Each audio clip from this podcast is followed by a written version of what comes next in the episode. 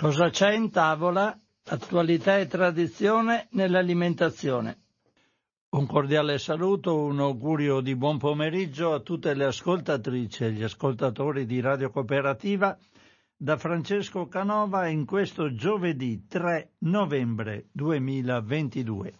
Iniziamo anche oggi la nostra trasmissione consueta, quindicinale in diretta su tematiche alimentari. Parto subito con eh, i richiami, tutte notizie che trovo come al solito dal sito, nel sito www.ilfattoalimentare.it. Una prima notizia riguarda dei lotti di integratore alimentare Quetidia in soluzione orale fast slow che è richiamato per segnalata effervescenza in attesa e conseguente fuoriuscita del prodotto dall'apertura del flacone. Questo prodotto ha un termine minimo di conservazione del 29 febbraio 2024. Abbiamo poi un'altra notizia che riguarda dei gelati.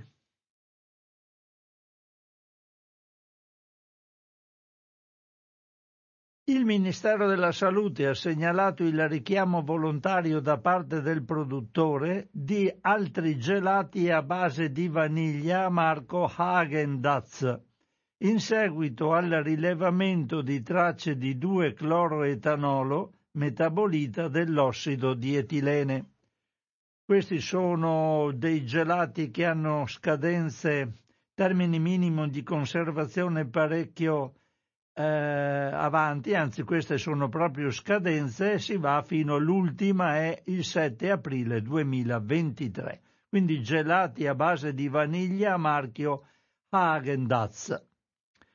Un'altra notizia riguarda dei Wurstel, ma questa non la leggo perché la, fa parte di una serie di notizie molto più circostanziate che prenderò in esame poi successivamente, quindi li lasciamo perdere. Comunque questo era un primo richiamo e si parla del 23 eh, settembre 2022, quindi la roba è pregressa ma continua ad andare avanti. Poi abbiamo un richiamo che non riguarda cose alimentari, però si tratta di bicchieri Vediamo un po' se lo troviamo in fretta, anzi se lo trovo in fretta.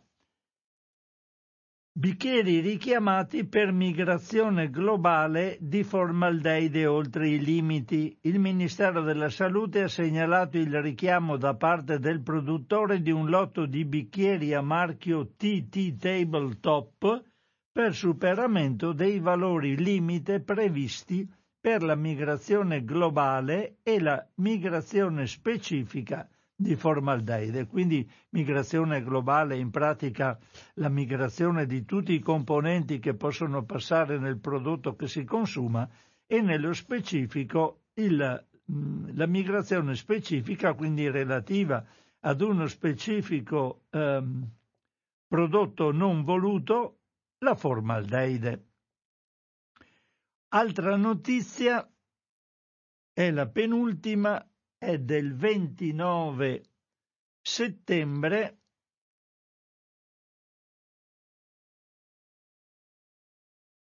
Vediamo un po'. Riguarda Carrefour. Tutte noti- ah, questa è una notizia. Eh, scusate un attimo ho aperto quello sbagliato. Allora, eccola qua. Tutte notizie portate avanti, portate alla nostra attenzione sempre come di consueto da Giulia Crepaldi. I supermercati Carrefour hanno richiamato un lotto di barretti di fiocchi di farro e farro soffiato con mirtilli rossi, granella di nocciole e cannella a marchio Carrefour Bio, perché è stata riscontrata la presenza di solfiti non dichiarati in etichetta. termine minimo di conservazione 23 dicembre 2023. Quindi barretti di fiocchi di farro e farro soffiato con mirtilli rossi, granella di nocciole e cannella a marchio Carrefour Bio. E siamo all'ultima notizia, eh, un attimo più avanti, è del 3 ottobre. Questo richiamo riguarda una salsa. Il Ministero della Salute ha segnalato il richiamo da parte del produttore di tre lotti di salsa gusto chili 0% sweet chili sauce a marchio Zero Sauce per la presenza di batteri lattici che possono provocare il rigonfiamento dell'imballaggio e il contenuto, essendo sotto pressione, può fuoriuscire ferendo il consumatore. Qui non c'è un pericolo legato alla qualità del prodotto, ma alla problematica fisica di questa andata in pressione del contenitore a causa del lavoro di questi batteri lattici che producendo gas potrebbero far scoppiare il contenitore. Termini minimi di conservazione sono parecchi, quello più avanti nel tempo è del marzo 2024. Finiti i richiami, io vorrei darvi delle notizie oggi che riguardano eh, sì, il Wustel, perché questo volevo leggere, ma volevo soprattutto darvi una prima notizia perché ce ne sono varie, di come i governi non stanno lavorando proprio a favore dei cittadini.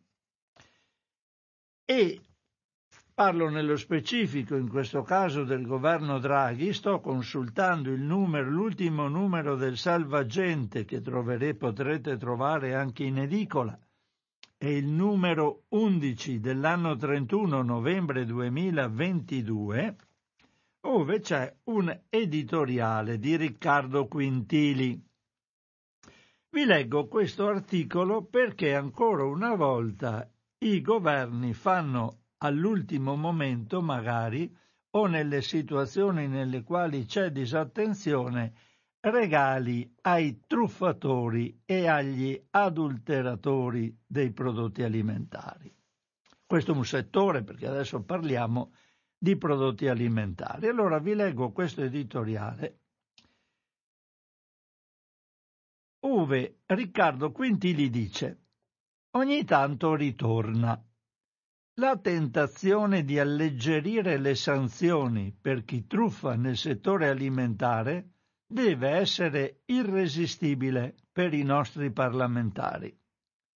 Lo scorso anno, i lettori di Salvagente lo ricorderanno, il governo Draghi ci aveva provato nella disattenzione generale di un paese alle prese con una pandemia e l'ennesimo confinamento con un decreto legislativo, il 27 del 2021, che introduceva una depenalizzazione esplicita delle adulterazioni alimentari, tranne fare marcia indietro quando aveva compreso che gli italiani erano più attenti di quanto preventivato.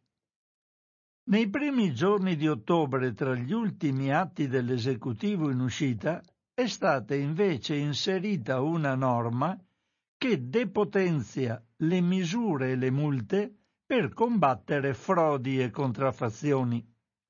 Si tratta dell'articolo 70 dello schema di decreto legislativo recante delega al governo per l'efficienza del processo penale nonché in materia di giustizia riparativa un articolo che prevede che chi commette una contravvenzione non risponde di nulla se accetta le prescrizioni imposte dall'autorità competente. Un esempio per far capire ai lettori la portata del provvedimento lo ha dato nell'intervista rilasciata ad Enrico Cinotti su salvagente.it Giancarlo Caselli, già procuratore di Palermo, una vita spesa per la legalità e il contrasto alle mafie, oggi presidente dell'Osservatorio Agromafie di Coldiretti. Spiega l'ex magistrato. La vendita di un olio extravergine privo delle caratteristiche organolettiche necessarie e quindi di qualità inferiore, come più volte in questi anni denunciato dai test del salvagente, configura una sanzione. Ma con la nuova norma sarà possibile estinguere la contravvenzione con una prescrizione volta a ricondizionare il prodotto, magari aggiungendo un pizzico di olio buono. In nome di un intervento generale che dovrebbe consentire all'Italia di non ingolfare più di quanto già accade adesso le sale di tribunale, insomma, scusate, si offre una via di uscita ai responsabili di adulterazioni varie, pregiudicando l'interesse del consumatore affinché il prodotto giunga sullo scaffale con le cure imposte dalla sua natura. Decisamente sconfortato il commento di Giancarlo Caselli. Non solo non si vuole migliorare la normativa in fatto di tutela agroalimentare e di contrasto agli illeciti, ma addirittura si peggiora quel poco o niente che si ha. Il riferimento dell'ex procuratore è al progetto di legge contro gli illeciti agroalimentari, frutto del lavoro della Commissione di riforma dei reati in materia agroalimentare, che ancora una volta non ha visto la luce. Una riforma che, tanto per citare uno dei suoi contenuti più significativi, prevedeva responsabilità non solo per l'autore materiale dei reati come l'avvelenamento, l'adulterazione e la contraffazione di alimenti, ma anche per le aziende che li avevano resi possibili pur non essendo state in grado di garantire ah, scusate, per non essere state in grado di garantire un modello di organizzazione capace di prevenirli. E così un lavoro presentato alle Camere a marzo del 2020 è rimasto sul più classico binario morto, vanificato più che dalla fine della legislatura, dalla mancata volontà di dare seguito alle intenzioni. Sferzanti e condivisibili le parole di chi, come Caselli, aveva dato il nome al disegno di legge. Nonostante il buon lavoro svolto dalle competenti commissioni della Camera, è naufragato nell'indifferenza del governo uscente. La netta sensazione è che abbiamo opposto, che abbiano opposto una forte resistenza coloro che non accettano un modello di sviluppo orientato al benessere della collettività e alla distintività dei prodotti, coloro che preferiscono le resistenze corporative ad un'onesta e trasparente collaborazione per il bene comune. Quindi grosse forzature nei confronti dei governi da parte dei malversatori e i governi si adeguano. Evviva la salute dei cittadini. Passo adesso a dare delle notizie che riguardano i Wurstel.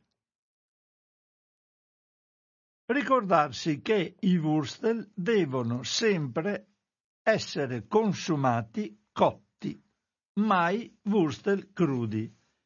Lo dico perché in molti casi la gente magari in estate prepara l'insalata di riso, prende il wurstel così com'è, taglia fettine e lo butta dentro e lo mescola a riso e tutti gli altri componenti. Il wurstel crudo non deve mai essere adoperato tale. Allora vi leggo alcuni articoli anche perché ci sono, sono morte delle persone per l'isteria. Un articolo ve ne leggo tre,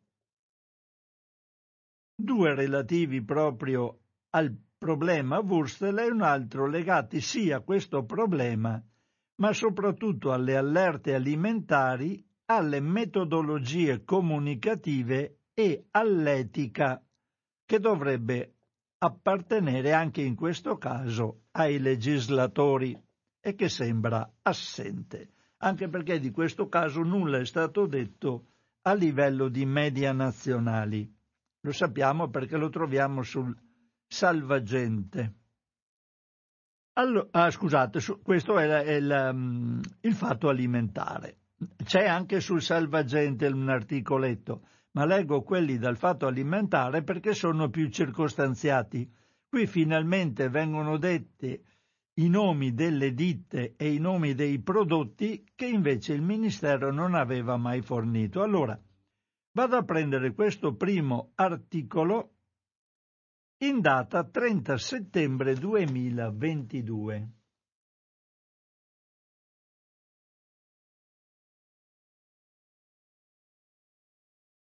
Allora, prima vi stavo parlando dei richiami, c'era un primo richiamo, si diceva che era stato ritirato un Wurstel V di Aia Adesso c'è un altro, il Negroni golosino. L'articolo è di Giulia Crepaldi.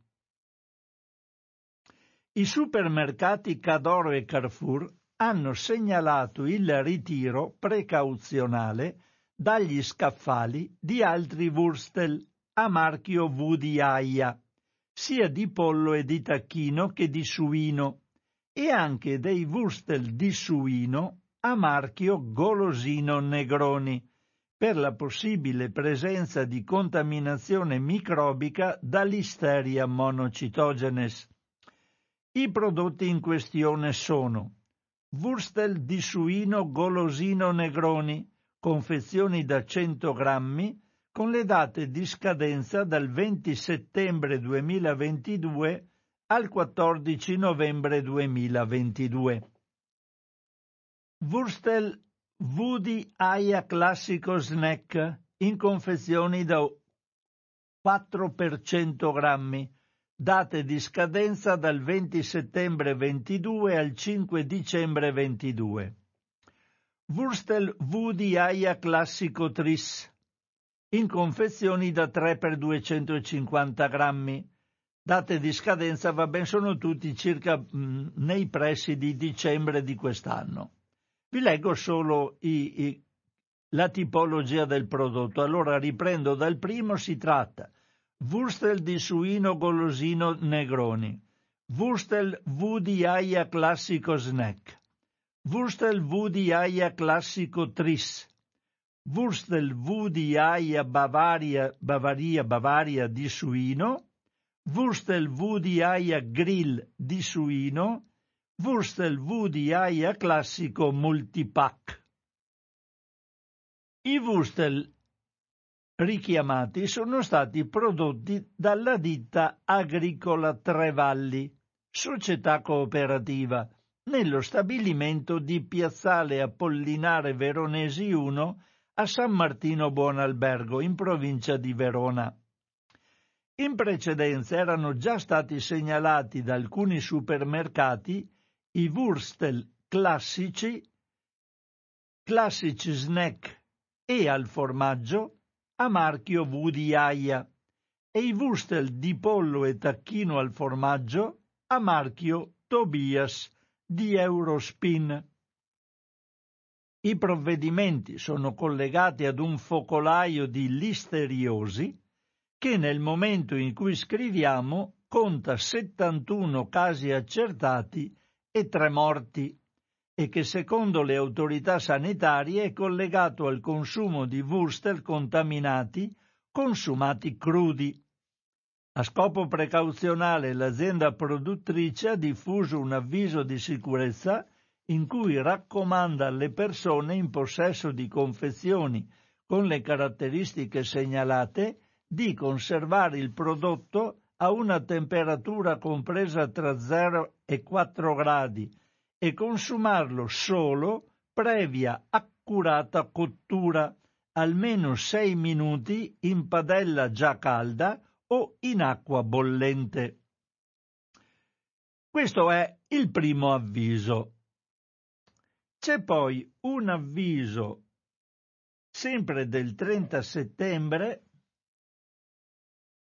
sempre della stessa giornata, che specifica alcune norme di comportamento.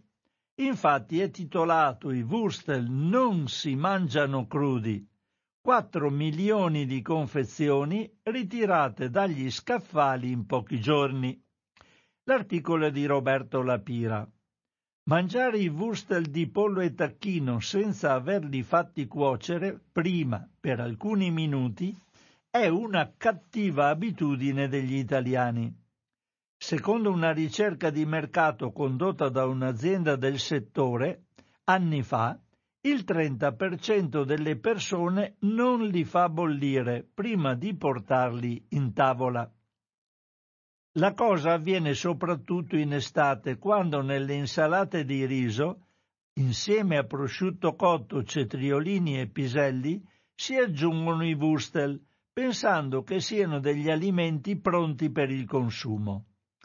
Non è così, precisa Antonello Paparella, docente di microbiologia alimentare all'Università di Teramo. Si tratta di un prodotto da cuocere per evitare incidenti come la contaminazione da Listeria monocitogenes, che ha causato tre morti e 71 persone nel recente foco, eh, persone mm, che hanno contratto la listeriosi, appunto, nel recente focolaio epidemico confermato all'inizio di settembre 2022. È vero che tempo fa alcuni produttori avevano lanciato Wurstel che non andavano cotti, ma adesso la quasi totalità dei prodotti in vendita deve essere bollita per almeno 3-4 minuti prima del consumo. La fase critica nella produzione, ricorda Paparella, è quella della pastorizzazione, necessaria proprio per inattivare eventuali batteri patogeni come la Listeria monocitogenes. Nei pastorizzatori industriali, soprattutto quando la linea di produzione lavora alla capacità massima, può accadere che qualche confezione non riceva il giusto trattamento termico. Trattandosi di confezioni in movimento, il monitoraggio delle temperature non è semplicissimo e questa fase rappresenta un elemento critico del processo. Purtroppo molti non lo sanno o non leggono le etichette e la frase da consumarsi previa accurata cottura sfugge. D'altro canto trovare la dicitura è difficile. L'avvertenza è riportata con caratteri tipografici piccolissimi e poco visibili ed è confusa tra l'elenco degli ingredienti. Eppure basterebbe leggere le prime righe per trovare spesso come primo e quasi unico ingrediente la carne separata meccanicamente, che per legge può essere usata solo in prodotti da cuocere. Si tratta di un prodotto di mediocre qualità, che rappresenta il 94-95% del prodotto. Non si usa in cucina e non è venduta nei supermercati ed è ottenuta dalla spremitura ad alta pressione delle carcasse di pollo e di tacchino. Quindi pensate, tutte le carcasse, quello che resta dopo aver preso i, i polli e i tacchini elevate le, le, le parti edibili, quelle, i petti di pollo e così via, tutto quello che resta viene preso, pressato, schiacciato e qualcosa ne esce, un po' di carne, un po' di porcheria, che poi viene a costituire i wurstel. La cottura per 3-4 minuti, continua Paparella, non è come alcuni pensano un consiglio per dare ai wurstel un sapore più gradevole o perché si vuole consumare il prodotto caldo. La cottura è una prescrizione obbligatoria. I produttori dovrebbero indicarlo sulle etichette in modo chiaro, evidenziando questa informazione eventualmente attraverso una grafica. Detto ciò, vale la pena spiegare perché le autorità sanitarie sono certe che i wurstel di pollo mangiati senza previa cottura sono responsabili delle contaminazioni dei tre morti e dei 71 casi di listeriosi. Il segreto è la correlazione epidemiologica, un'espressione tecnica utilizzata per indicare il metodo seguito nella fase di ricerca e identificazione che lascia poco spazio a incertezze e dubbi sull'origine della contaminazione da listeria. Qui, scusate, l'articolo è parecchio lungo adesso, dà eh, atto di come hanno condotto le indagini, fortunatamente sono state condotte in modo opportuno, e si è riusciti a risalire all'origine eh, della, della, questione. Uh, una persona ammalata è stata ricoverata in ospedale, hanno fatto delle indagini nel frigorifero di questa persona c'era ancora una confezione di Wurstel, da questa confezione di Wurstel sono risaliti alla ditta produttrice, quindi è saltato fuori il caso. E così via, insomma c'è tutto l'iter di questa faccenda. Arrivano addirittura a sequenziare i DNA dei batteri e così via, insomma una cosa molto abbastanza diciamo complicata ma accurata che ci ha permesso di trovare la genesi del problema fortunatamente. Vi leggo però adesso questo articolo che è un po' collegato ai due precedenti che vi ho letto, dove si parla di questioni etiche. Dobbiamo andare al 3 ottobre 2022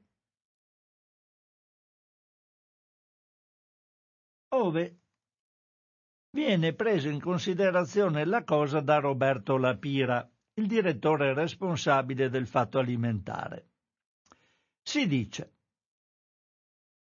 e il titolo è Allerte alimentari, comunicazione ed etica, la brutta storia dei wurstel di pollo e il silenzio del Ministero. Tre morti e 71 persone ricoverate negli ospedali italiani negli ultimi due anni per avere contratto la listeria presente in confezioni di wurstel di pollo consumati senza la necessaria cottura di 3-4 minuti, come riportato sulle etichette.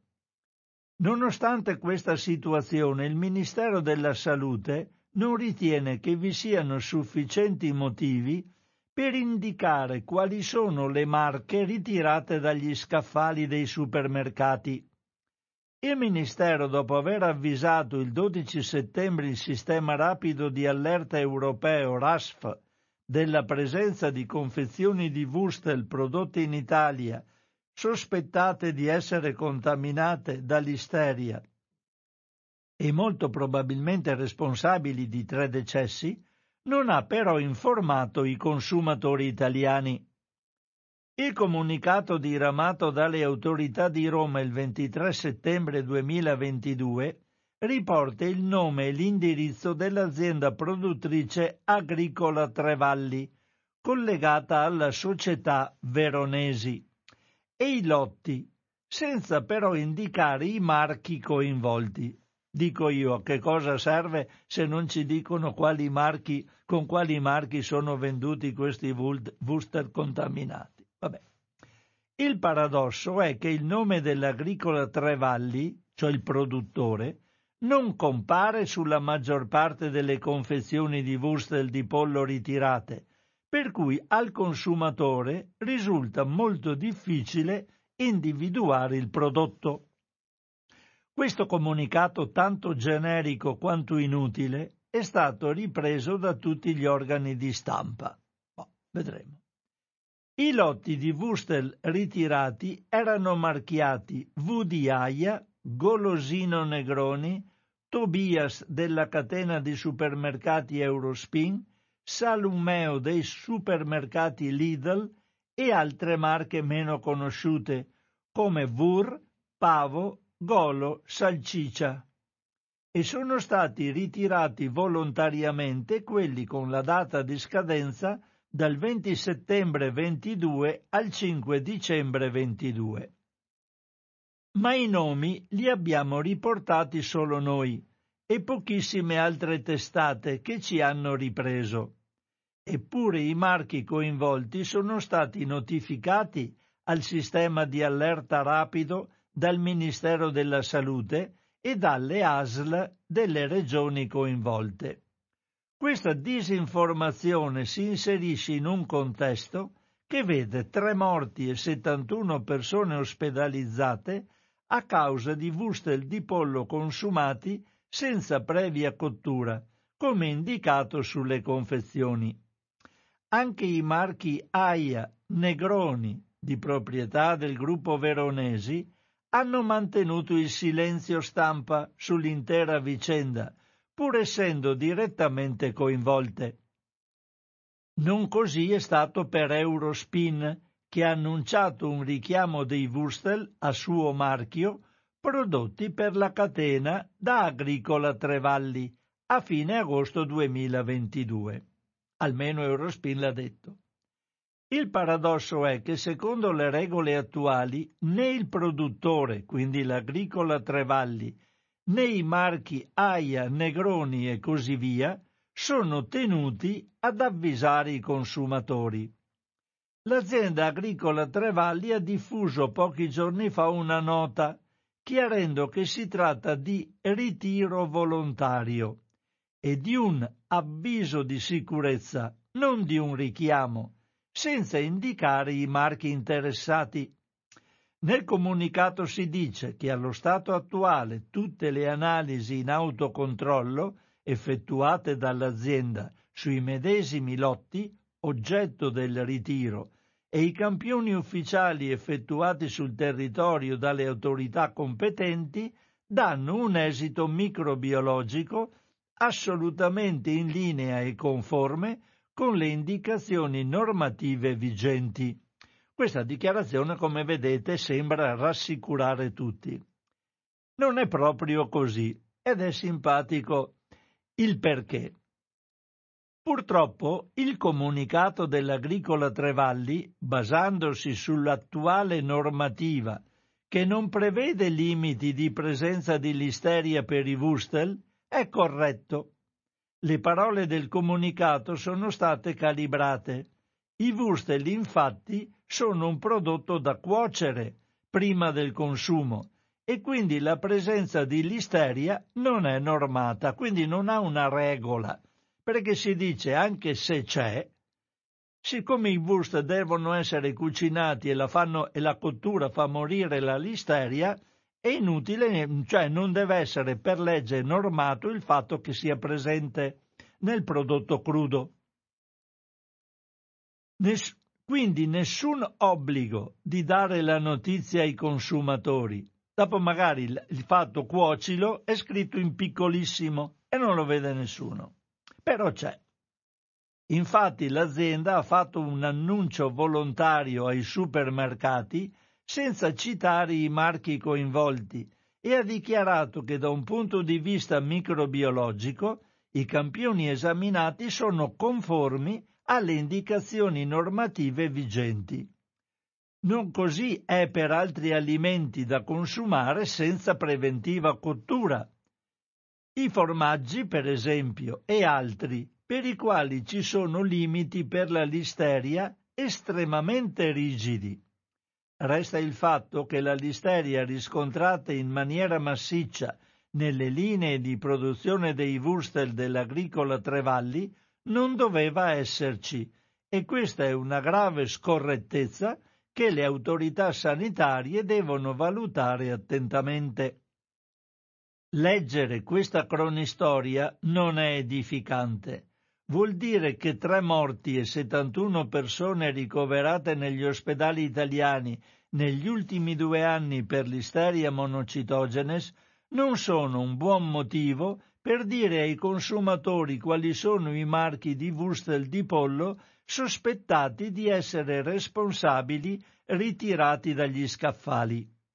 Si dovrebbe anche ricordare alle persone che questi prodotti, se mangiati crudi, possono avere effetti tragici per le persone fragili o con problemi di salute. Purtroppo la norma attuale non impone al produttore di indicare i marchi e i lotti ritirati dagli scaffali e di diffonderne le foto, ma c'è una responsabilità morale del gruppo Veronesi, proprietario dei marchi Aia e Negroni e del Ministero della Salute, che andrebbe considerata. Si tratta dello scandalo alimentare più grave degli ultimi 40 anni. Abbiamo chiesto più volte chiarimenti al gruppo Veronesi, che ha preferito non rilasciare dichiarazioni. Anche il Ministero della Salute non ha fornito chiarimenti, un silenzio assordante che forse, forse conta più di mille parole. Ricordiamo che il Ministero della Salute non è quello del governo attuale, è quello del governo precedente, il buon Draghi. Allora, lasciamo perdere. Allora, dei Wustel abbiamo parlato. Altra cosa interessante è ritorno al... sono le 12.39, adesso mi metto l'orologino Ora mi sono acceso la luce perché così aiuto la mia vista a far meglio la sua funzione. Volevo leggervi qualcosa sempre da Il Salvagente, è un numero particolarmente interessante questo, perché si parla di biscotti, frollini di marche differenti abbiamo portato, fatto un'indagine in laboratorio di 15 frollini di marche differenti, i più venduti sul mercato. E tra pesticidi, acrilammide, zucchero e sale, il rischio che si corre è di cominciare male la giornata già dal primo pasto, quindi i frollini per la prima colazione. Dopo vi darò anche la tabellina dei singoli frollini.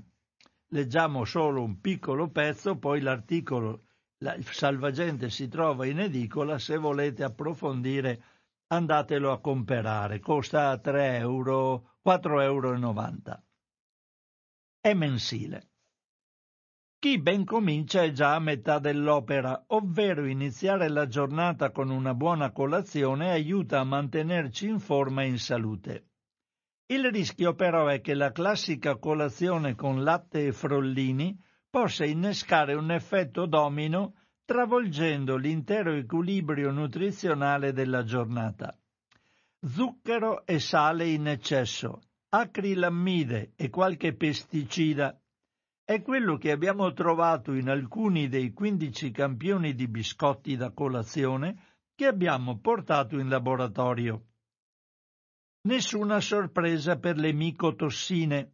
In questa prova tutti i prodotti hanno ottenuto un punteggio eccellente, a dimostrazione del fatto che la scelta della materia prima, così come il procedimento di stoccaggio e di trasporto, è diventata più accurata, tanto da evitare, come accadeva spesso in passato, la proliferazione di funghi e muffe.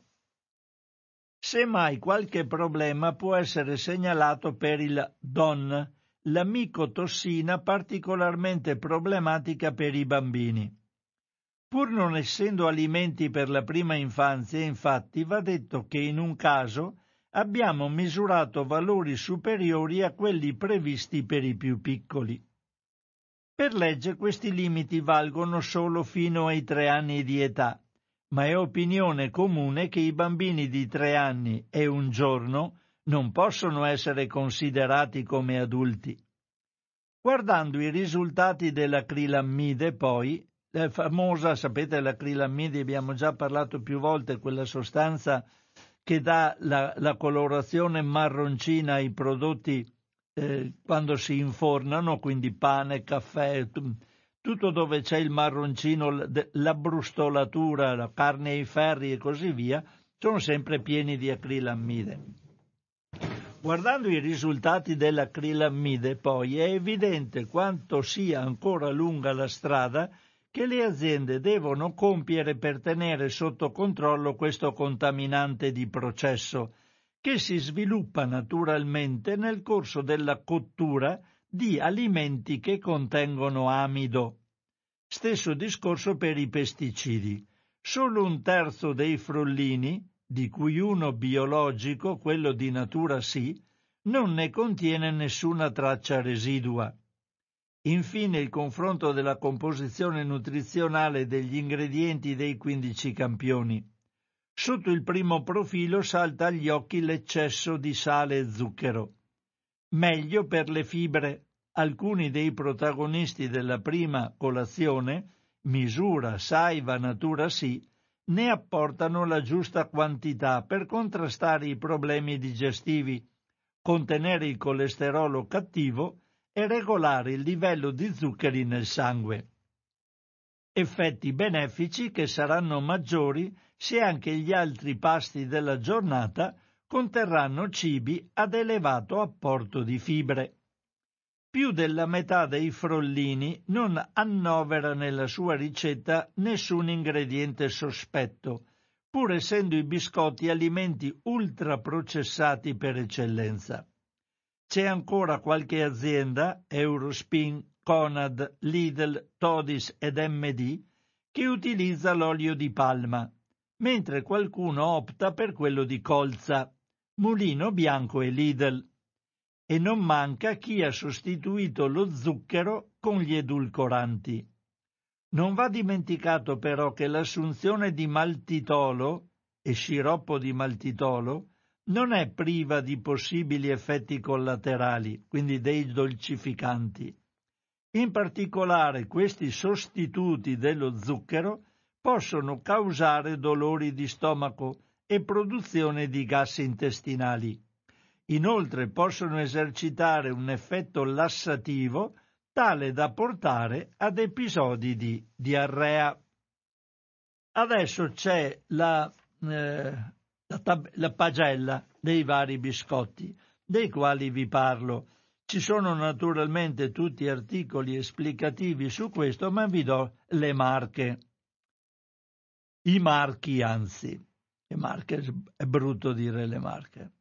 Allora, un giudizio eccellente ce l'hanno Saiva Oro Classico e Galbusera buoni così senza zuccheri aggiunti. Poi un responso ottimo ce l'hanno Coop Frollini con granella di zucchero, Barilla Mulino Bianco Galletti, Dolciando dell'Eurospin, Frollini con granelli di zucchero, Le, Le Bon MD Frollini con granella di zucchero. Poi passiamo alla Valutazione buono, un attimo inferiore. S lunga Frollini con granelli di zucchero. Colussi il Gran Turchese. Carrefour Frollini con granelli di zucchero. Real Forno della Lidl Fior di zucchero. I tesori del forno della Todis Frollini con granelli di zucchero. E qui si fermano i buoni. Poi non c'è il medio, si passa agli, ai mediocri. Mediocre una notizia un po' particolare perché tra i mediocri ci sono i biscotti frollini di Natura Sì. Natura Sì, novellini semi-integrali, latte e miele sono mediocri. Così come lo sono i Conad frollini granella di zucchero e misura dolce senza, senza zuccheri aggiunti. Quello che ha il punteggio più basso di tutti, quindi uno scarso, è Gentilini Novellini al latte e miele. Questo perché l'acrilammide di questo prodotto supera i termini consentiti di legge. Mi pare siano 400, vediamo, eh, eh, sono 350 come valori soglia e questo ne ha 472, quindi male, decisamente male. Sempre per la, uh, l'acrilammide, finalmente l'Unione Europea prova a rimediare. Sinora per l'acrilammide non ci sono limiti, non ci sono sanzioni e quindi le ditte la fanno fiorire a gogò, tanto nessuno dice loro quanta ne devono, cosa non si può superare le, e, e quante sanzioni ci possono essere. Perché qui c'è, vi dicevo, valore soglia 350, ma non ci sono limiti. Allora vi leggo questo articolo sulla acrilammide, vediamo se è più semplice leggervi questo o quello che compare sullo stesso argomento sul fatto alimentare. Provo ad andare a vedere qual è più corto o più circostanziato è un articolo del 27 settembre 2022 sul fatto alimentare. Allora,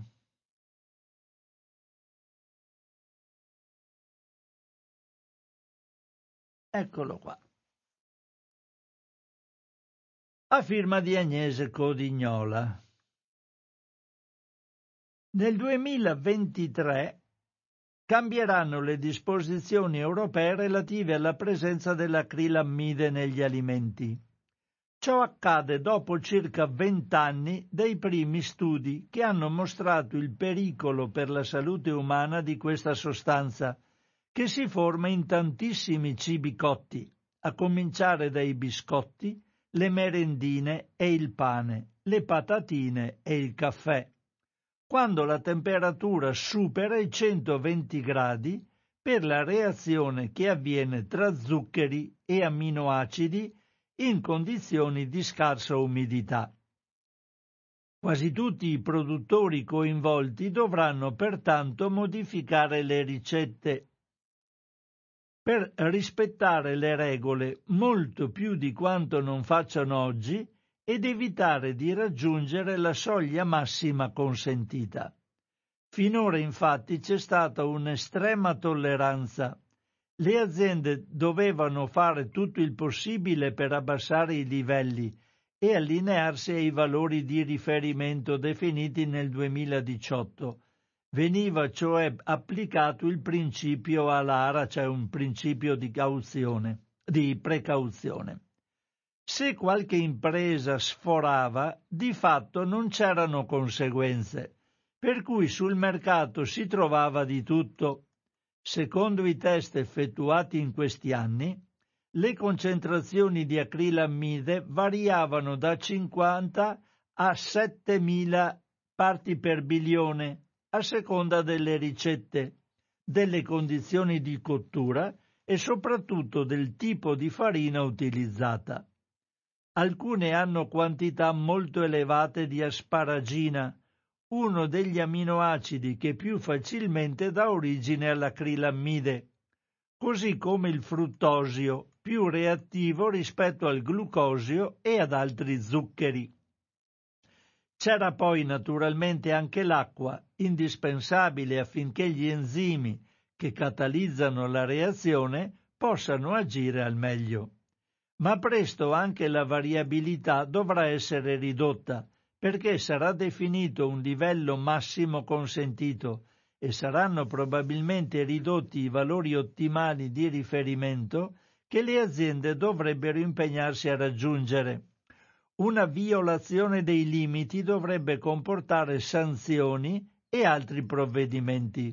C'è di più, nelle nuove regole dovrebbero entrare categorie non previste oggi, come il cacao in polvere, i piatti a base di patate, oltre alle patatine fritte, come i rosti e le crocchette, chips di verdura e altro ancora.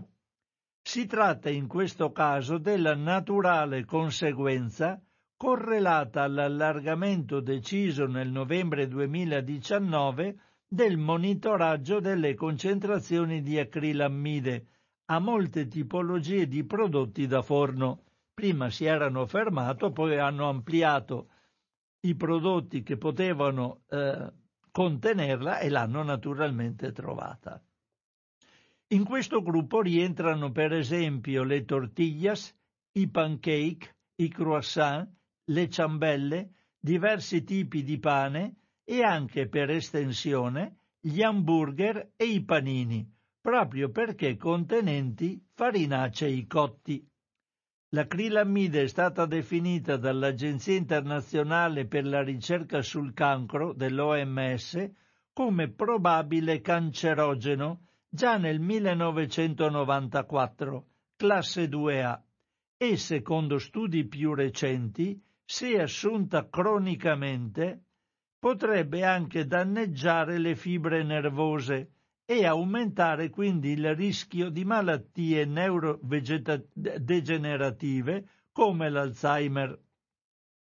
Tuttavia i dati sono ancora abbastanza confusi, come è emerso in una meta-analisi molto recente, pubblicato su Frontiers in Nutrition nel 2022 e relativa a 31 studi che hanno coinvolto oltre un milione di persone. Mettendo insieme i dati non è stato possibile dimostrare alcun legame certo tra un'assunzione media di 23 microgrammi al giorno di acrilammide per un periodo medio di circa 15 anni e numerosi tipi di tumore, tra i quali quelli del colon, del cavo orale, dello stomaco, dell'esofago, del colon retto, della prostata, del pancreas della tiroide e altri ancora. Ma le cose dovranno cambiare. Per adeguarsi, ricorsa, ricorda Food Navigator, ci sono varie soluzioni. La più efficace e innocua delle quali è l'aggiunta del giusto assortimento di enzimi, soprattutto dell'asparaginasi, l'enzima che converte l'amminoacido in acido aspartico, del tutto inoffensivo si attende comunque la versione definitiva delle nuove regole. C'è qui una, una pubblicazione, un libro divulgativo su questo che si chiama Acrilammide, il cancerogeno tabù, che è uscito il primo ottobre 2022 a firma di Chiara Manzi, laureata in nutrizione umana e dietetica. Quindi lasciò perdere l'articolo sull'acrilamide che era su Il Salvagente. Sempre però da Il Salvagente, qui sul Salvagente in articoli conseguenti a quello dei biscotti ci sono anche quelli sulle micotossine, quelli sulla acrilamide e così via. Volevo leggervi qual- sul sale e lo zucchero presenti nei biscotti e così via. Una cosa che ritengo molto interessante è, è relativa al latte e allo svezzamento dei bambini. Non si deve mai dare latte vaccino ai bambini prima che compiano un anno. Vi leggo questo piccolo articoletto che poi è corre- corredato da altri articoli successivi più estesi ma non ho tempo di leggerli, però vi leggo questo svezzamento, quale latte usare? Sono intanto le 12.56. È un articolo di Riccardo Quintili. Il latte vaccino è uno degli alimenti più facilmente disponibili in Italia. Ce n'è uno per ogni esigenza, uno per qualunque gusto e abitudine, ed è comprensibile che al momento dello svezzamento ci siano genitori che pensano di passare da quello materno a quello di vacca. Per questo il salvagente, accanto al test che riguardava le 25 marche dello scorso mese, c'era un articolo anche lì ma non l'ho letto, ha deciso di fare un approfondimento ancora più esteso con un taglio particolare Quanto è diverso il latte vaccino che troviamo sul mercato da quello materno? Assieme al prezioso contributo di Alberto Ritieni, professore di chimica degli alimenti del Dipartimento di Farmacia dell'Università Federico II di Napoli, abbiamo scelto di quantificare glutammina e acido glutammico di 26 latti interi, ancora una volta scelti tra quelli convenzionali, biologici, microfiltrati, fieno e delattosati. Perché questi due aminoacidi in particolare? Perché, come spiega il professor Ruggero Francavilla dell'Università di Bari in questo servizio, cioè più avanti, si tratta di due proteine fondamentali per la crescita e la salute della prima infanzia e non a caso ne è molto ricco il latte materno l'alimento che rappresenta chiaramente il formulato ideale per ogni bambino. Proprio dal confronto con il primo cibo di ogni neonato, come scoprirete dalle tabelle delle due pagine successive, si scopre facilmente come quello vaccino sia più che carente di queste due sostanze, ne contiene pochissime. Nel caso migliore si arriva appena al 4% rispetto al latte materno. Nel peggiore non si totalizza neppure l'1% di glutammina e acido glutammico di quanto contenuto nel latte materno. Non solo, all'interno del nostro confronto ci sono variazioni anche molto forti tra un prodotto e l'altro, e se mettiamo a confronto la quantità di queste due proteine rispetto agli acidi grassi essenziali, quelli che dobbiamo necessariamente assumere dai cibi, visto che il nostro organismo non è in grado di sintetizzarli da solo, troviamo una scala di valori che può aiutarci nella scelta. Infatti, anche dopo l'anno di vita, quando l'allattamento al seno può terminare, il bambino di certo non diventa un piccolo adulto. Quello che gli faceva bene, insomma, prima dei dodici mesi, continua a essere utile anche dopo, dato che gli adattamenti fisiologici sono sempre lenti. Ragione sufficiente per scegliere un prodotto che seppure non si avvicina minimamente al, si avvicini, se meglio dire, minimamente al latte materno, abbia almeno una quantità maggiore di quelle sostanze che madre natura ha previsto e non a caso nell'alimentazione materna. Quindi sarebbe bene allattare anche oltre i 12 mesi, chiaramente. Però, se si può, e qui ci c'è tutta la tabella, voi pensate per esempio, uno dei latti migliori che contiene più glutammina e acido glutammico, il latte Lidl Bio, della Lidl che contiene il 4,2% di queste due eh, sostanze, aminoacidi, rispetto al latte materno, solo il 4,2%, ma è quello che ne contiene di più.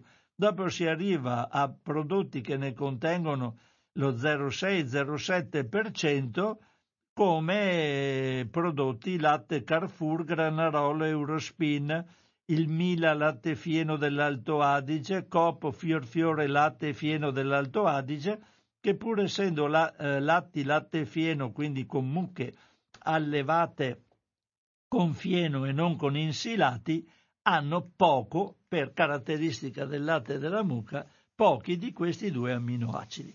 Apro immediatamente il telefono, adesso sono le 13 e un minuto, se volete intervenire fatelo, ma mi interessava darvi queste notizie sia perché quanto riguarda l'alimentazione dei bambini è per me molto importante, venga conosciuto, sia perché mi interessava darvi quelle notizie sui Wustel e sul silenzio dei ministeri che non ci comunicano i dati assieme alle ditte che producono le cose. Pronto Radio Cooperativa. Pronto, sono Antonio, ciao. Ciao Antonio. Ho da chiederti due cose. Io faccio grande uso di Frollini e ho, ho controllato la marca che ho a casa con Vita e Well e anche eh, un altro che è bio, bio ed è con eh, farina di, integrale di, di, avena. Poi mm. c'è un altro, e questo magari andrò a fondo io, eccetera. La sì, perché qua più, ci sono solo quelli che hanno controllato. Eh certo. La domanda però che ti faccio di carattere generale è su questo.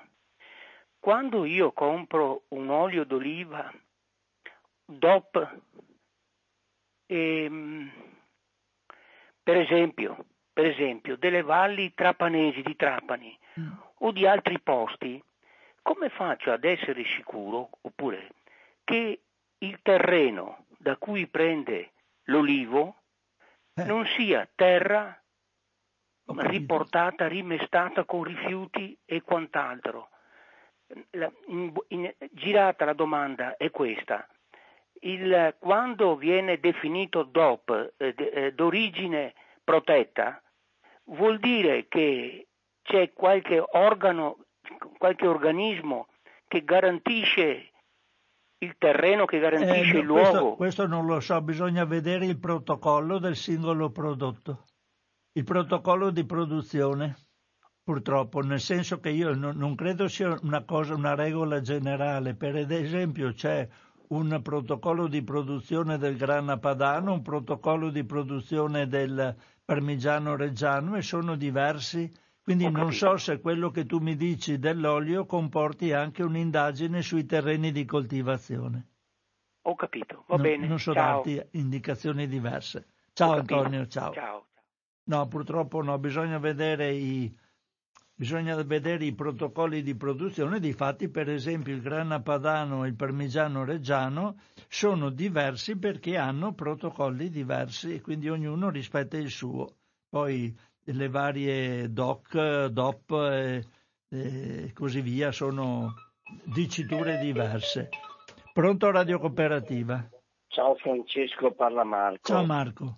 Mm, senti, mm, tanto grazie per ciò che leggi. Io purtroppo nel momento che tu leggevi dell'acrilamide, sì. eh, esatto, mh, mm, eh, purtroppo dovevo andare su e giù per la casa e forse mi è sfuggito qualcosa. Volevo chiederti, io ho letto che e forse l'hai detto, ma io, ti, come ti ripeto, non l'ho sentito. E anche la torrefazione del caffè, sì, anche sì, il caffè sì. È, è, ha oh. questa sostanza. Sì.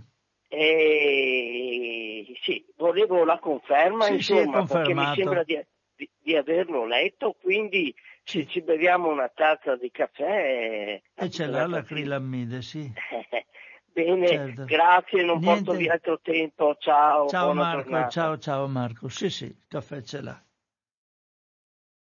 Allora, cosa volevo ancora raccontarvi? Mm. Cioè, ci sono tante cose da, da dire che... Pronto Radio Cooperativa? Sì, pronto, ciao, sono Enrico. Ciao Enrico. Scusa, ma a questo punto non possiamo né mangiare né bere nulla. Insomma, Niente. Perché il pianeta è chiaramente, almeno in Europa, qui no, è molto cosa vuoi, è un, com- è un, compromesso. Eh? Eh, per cui io penso che l'unico sistema per, eh, come si dice, per salvarsi un po' sia diversificare continuamente le marche. Eh, perché insomma non è che possiamo eh, lo so, tu sostieni l'autoproduzione, ma... Ma anche la eh, tipologia degli alimenti, diversificarli sì, sempre. Esatto, esatto, variare in continuazione sia la tipologia che le marche, basta, sì, perché sì, sì, poco venno coppa, diceva un proverbio, no? Eh, ne prendo un poco da una parte, poi ne prendo un poco dall'altra, comunque i veleni ci sono dappertutto ormai, perché da quando non si usa più la cacca delle mucche per concimare, eh, da quando è tutto chimico, è tutto, eh, come ti salvi? È impossibile. È proprio la variabilità, è una delle regole fondamentali. Eh, infatti io cambio continuamente ciò che mangio, sia eh sì. come marca che come tipologia. Hai perfettamente ragione. Eh, perché sì. spero che sia l'unico sistema per salvarmi un po' perché quelli che comprano solo quello, solo eh, quello, solo quello... E se, eh, se, toppi quello sbagliato sei perso. Eh, sì, esatto, No, ma intanto sono tutti sbagliati secondo me. Eh, or- ormai non c'è più niente che, che, sia a posto, capisci? Non c'è più niente, neanche la roba che ti coltivi te, perché con quello che, che, che gira nell'aria, che entra, nel, che entra nella, come si dice, che entra nei terreni, l'acqua, anche qua io adesso sono qui a Romano Deserino, Piedemontana, no? eh, l'acqua mi hanno detto, assicurato qui è buonissima perché viene giù, eh, che, ma a volte è imbevibile. Cioè, per, normalmente è buona, a volte fa schifo, cioè, ci buttano qualche tonnellata di, di, di coso, là, di, di, cloro eh beh. E, e, e, diventa imbevibile anche questa che viene giù dalle montagne. Per cui, cazza fa, io penso di fare così eh, perché anche togliersi dalla dieta tutto, perché praticamente non puoi più mangiare nulla. No, non bisogna mai togliere tutto, anzi quasi eh. nulla è vietato. No, appunto. Bisogna io, agire con cautela, eh, sì, certo. Se voglio, una volta mi mangio anche qualcosa, anche se so che, che, che non è buono, però insomma non, cioè non, eh, Sgarrare è permesso poco, qualche ma, volta, poco però. Insomma, una volta tanto, perché insomma cosa facciamo qua? ah, abbiamo un governo di fascisti, eh, eh una eh, guerra scatenata da, da, da qualcuno eh, che è stato provocato per 70 anni, va bene, e che a un certo punto non ne ha potuto più. Eh, morti di qua, morti di là, migranti che crepano nel mare. Cosa facciamo? Ci suicidiamo eh, tutti. E insomma ti gratifichi in qualche maniera. Al, almeno, almeno mangiare una pasta asciutta in pace. Vabbè. Vabbè. Ciao. Ti saluto, ciao, ciao Enrico, ciao. Eh, no, ma ci sono le metodologie, la nostra attenzione, eh, agire con attenzione ci permette di minimizzare i rischi. Comunque una cosa eh, sicura è quella che la variabilità dei cibi eh, è una delle, delle cose principali delle quali bisogna tener conto perché siccome non si è mai certi che il prodotto che noi amiamo sia quello più sicuro, il diversificare ci permette di eh, variare gli apporti dei vari inquinanti al limite se ci sono nel nostro organismo. Va bene, adesso c'era un interessante articolo sul fatto alimentare che la crisi climatica sta cambiando anche il vino. Però prima di... No, sento questa telefonata intanto, pronto. Ah, ciao Francesco, sono Renzo. Ciao Renzo, carissimo. Eh, buongiorno a tutti. Niente, guarda, una riflessione che faccio da tanti anni che, che sono in radio, che sono un radio dipendente, naturalmente l'ho sempre detto. So. Quanto che mi ha fatto crescere e volevo ringraziarti in modo particolare perché mi sarebbe stato uno di quelli che non avrebbe mai guardato gli ingredienti, che anche se avevo fatto anche il pasticcere, che era fondamentale. Eh, e di conseguenza, invece, adesso siamo abituati, ho visto che anche la moglie che tira rece, che ti sentiva parlare di queste robe, veramente Beh, grazie. Sei. Grazie, caro. E, voglio dire, la radio cooperativa mi, continua a far crescere. Eh, speriamo, e, sempre. una parola in più, essendo che dentro anche non fisicamente per i miei problemi purtroppo, cerchiamo di aiutarla perché credo che si perderia veramente molto. Ciao Francesco, grazie, grazie caro Renzo, ciao, ciao caro, ciao. Tanti auguri per la tua salute che migliori sempre costantemente. Allora, volevo dire, c'è una cosa invece che volevo leggervi, ecco sì, c'era una cosa mm, buona sul discorso del vino che cambia con la crisi climatica, ma volevo leggervi qualcosa sui problemi, sui pericoli dell'alcol. È un articolo del 4 ottobre 2022 che compare sul fatto alimentare. Devo andarlo a cercare eh, perché qui c'è la solita uh, alzata di scudi dei produttori dell'alcol, seguiti naturalmente dai politici, perché altrimenti si manda in crisi la produzione italiana. allora non c'è, non c'è la possibilità di dire che l'alcol sia una cosa che fa bene perché l'economia deve andare avanti indipendentemente dalla salute.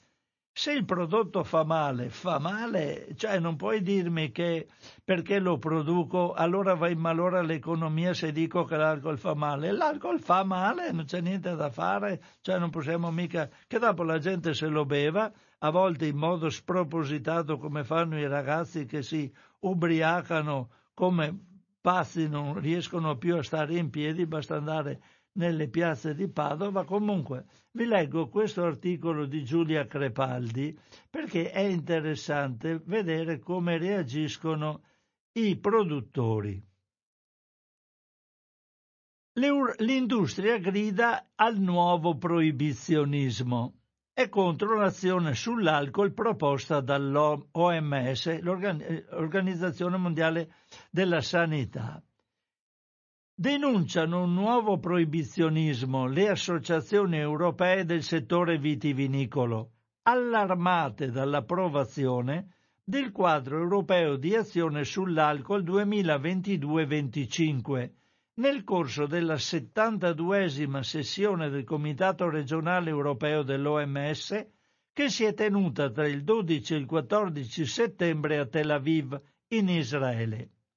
A mandare su tutte le furie l'industria degli alcolici sono soprattutto l'esortazione a ridurre del 10% il consumo pro capite di alcol entro il 2050 attraverso l'introduzione di tasse, severe restrizioni al marketing e un'etichettatura chiara dei rischi associati al consumo di bevande alcoliche. Il piano d'azione dell'OMS deriva da alcuni dati innegabili. La regione europea ha il più alto consumo pro capite e la più alta percentuale di bevitori. Si stima che ogni anno una morte su dieci sia direttamente causata dall'alcol, per un totale di ben un milione di decessi, molti dei quali avvengono in giovane età. L'alcol è infatti una sostanza cancerogena, causalmente collegata a sette tipi di tumore ed è un importante fattore di rischio per più di 200 malattie, senza dimenticare il rilevante peso sanitario, sociale ed economico legato al consumo eccessivo.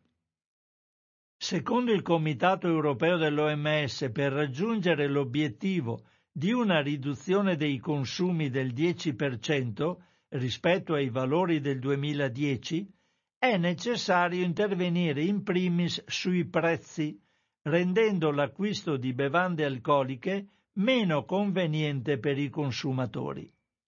In particolare l'OMS evidenzia la necessità che ogni paese si doti di uno specifico sistema di tassazione dell'alcol differenziato per tipologia di prodotto e gradazione alcolica. In secondo luogo, gli esperti raccomandano di agire sulla disponibilità delle bevande alcoliche, ad esempio restringendo gli orari di vendita, limitando il numero e la densità dei punti vendita e istituendo laddove ancora assenti limiti di età o facendoli rispettare qualora già stabiliti. Sono importantissime, secondo l'OMS, anche le restrizioni alla pubblicità, a causa della forte associazione tra l'esposizione alla pubblicità dell'alcol e il consumo, soprattutto tra i più giovani. In particolare si raccomanda di introdurre limitazioni alle pubblicità delle bevande alcoliche sia in volume ad esempio vietandole in determinati contesti, eventi sportivi, programmi televisivi, oppure impedendo la presenza di testimonial famosi come celebrità e influencer che contribuiscono ad accrescere il fascino legato al consumo di alcolici, soprattutto tra i più giovani. L'OMS inoltre denuncia da tempo la, reg- la necessità di regole più severe per il marketing dell'alcol dell'alcol su internet e sui social. L'OMS ribadisce anche la necessità di fornire ai consumatori un'informazione chiara sui rischi per la salute legati all'alcol, in primis attraverso un'etichettatura obbligatoria delle bevande alcoliche che comprenda lista degli ingredienti e valori nutrizionali, che dal 2023 saranno finalmente introdotti nei paesi dell'Unione Europea, ma anche avvertenze sui rischi. La strategia europea dell'OMS coinvolge anche i sistemi sanitari e le comunità locali nella gestione delle conseguenze dell'alcol, ma è innegabile che siano le raccomandazioni su prezzi, vendita, pubblicità ed etichette a fare paura ai produttori. Secondo CIA agricoltori italiani, questa risoluzione metterebbe in crisi il comparto vitivinicolo europeo. È dello stesso parere anche Assoenology, secondo cui si tratta di un atto pericoloso che rischia di mettere in ginocchio uno dei settori più importanti dell'agroalimentare italiano, mentre Filiera Italia dichiara addirittura che ancora una volta vince il proibizionismo sulla corretta informazione. Non è la prima volta che l'industria europea dell'alcol si scaglia con forza contro ogni tentativo delle istituzioni di introdurre limitazioni al settore o introdurre informazioni più chiare in etichetta. Solo pochi mesi fa, nel febbraio 2022, le pressioni dei produttori di bevande alcoliche avevano portato in Parlamento europeo, il Parlamento europeo ad annacquare considerevolmente il Cancer Plan, cioè il piano sul cancro, insistendo sulla differenza tra consumo nocivo e consumo moderato e responsabile, sebbene non esista un livello di consumo sicuro, come confermato anche da, da studi recenti, ed eliminando ogni riferimento all'introduzione di avvertenze sanitarie in etichetta. Hanno paura che se informati si beva meno e vedano ridurre i loro guadagni. Allora, dobbiamo pensare noi alla nostra salute, alla salute dei nostri figli o que... Boh. Ah, allora, poi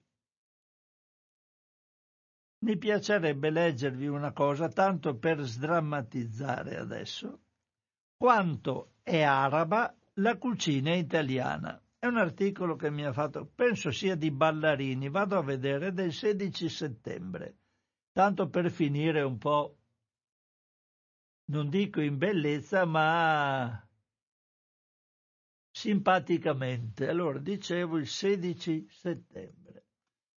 Vediamo un po'. Ecco trovato l'articoletto. È di Giovanni Ballarini, sì la strana storia dei piatti tipici dal kebab a tutti gli altri. La cena si sta concludendo con un ottimo gelato al pistacchio di Bronte, mentre la conversazione scivola sui nuovi modi di mangiare che stanno invadendo la cucina italiana. Particolarmente accesa è una mia compagna di tavola, quasi inorridita dalla nuova e barbara diffusione nelle nostre città dei kebab e delle kebabberie. Ricordate che a Padova volevano chiuderle tutte col sindaco che avevamo parecchio tempo fa. Adesso ho fatto carriera, vabbè. Sostiene che bisognerebbe vietare questi locali che rappresentano la cultura araba a noi estranea, o perlomeno relegarli, se non ghettizzarli, in quartieri periferici e, e conclude affermando Vuoi mettere la dolcezza di questo nostro gelato di pistacchio in confronto con cibi esteri e soprattutto arabi come appunto il kebab? A costo di rovinare la serata e di inimicarmi la gentile convitata, non posso tacere, ricordando le origini del gelato al pistacchio che sta gustando. Gli arabi non hanno certo esportato solo i kebab. Sono infatti proprio loro che durante il dominio della Sicilia tra l'827 e il 1091 aggiungono lo zucchero di canna, as sokkar è parola araba, alla bevanda fresca dal nome sherbet, sorbetto, importata dai loro paesi, e dal sorbetto inventano il gelato, usando il freddo delle nevi del Mongibello, che poi noi abbiamo chiamato Etna. Sono sempre gli arabi che portano in Sicilia il pistacchio, pianta originaria della Persia e Turchia, e da loro denominata Frishtak e Frastuch, e che alle pendici dell'Etna trova l'habitat ideale per uno sviluppo rigoglioso. Sarà una semplice e quasi unica coincidenza, quella dell'origine araba del gelato, in particolare quello di pistacchio, cerca di ribattere la mia compagna di tavola. Non mi è però difficile passare brevemente in rassegna il menù della serata, per dimostrarle quanto sia araba la nostra cucina, non solo siciliana, ma anche nazionale, iniziando dal cibo più identitario, la pasta. Gli antichi romani si nutrivano principalmente di zuppe di cereali e leguminose, e gli etruschi hanno la pasta di grano tenero, ma è il geografo e viaggiatore arabo Muhammad al-Idrisi 1099-1164 circa, invitato dal re Ruggero II di Sicilia a Palermo, a raccontare che a Termini, Palermo, vi è un abitato che si chiama Trabia, incantevole soggiorno con acque perenni e parecchi mulini, dove gli arabi, con la semola di grano duro, hanno insegnato a fabbricare tanti vermicelli. I triach, da approvvigionare oltre ai paesi della Calabria quelli di altri territori musulmani e cristiani, dove se ne spediscono moltissimi carichi per nave. La pasta secca di provenienza araba è infatti ottenuta da semola di grano duro, la stessa che serve per il loro couscous, e ha un grande ruolo nella navigazione mediterranea. Mentre nelle navi cristiane che solcano il Mediterraneo, i marinai si alimentano con pappe o zuppe di leguminose, le navi degli arabi, soprattutto i comandanti, hanno a disposizione paste dette anche maccheroni, da maccare, impastare, ottenute da semola di grano duro, che cuociono in acqua di mare e mangiano condite con cacio e spesso con pepe anche in pasta alla norma continua ad avere bisogno degli arabi.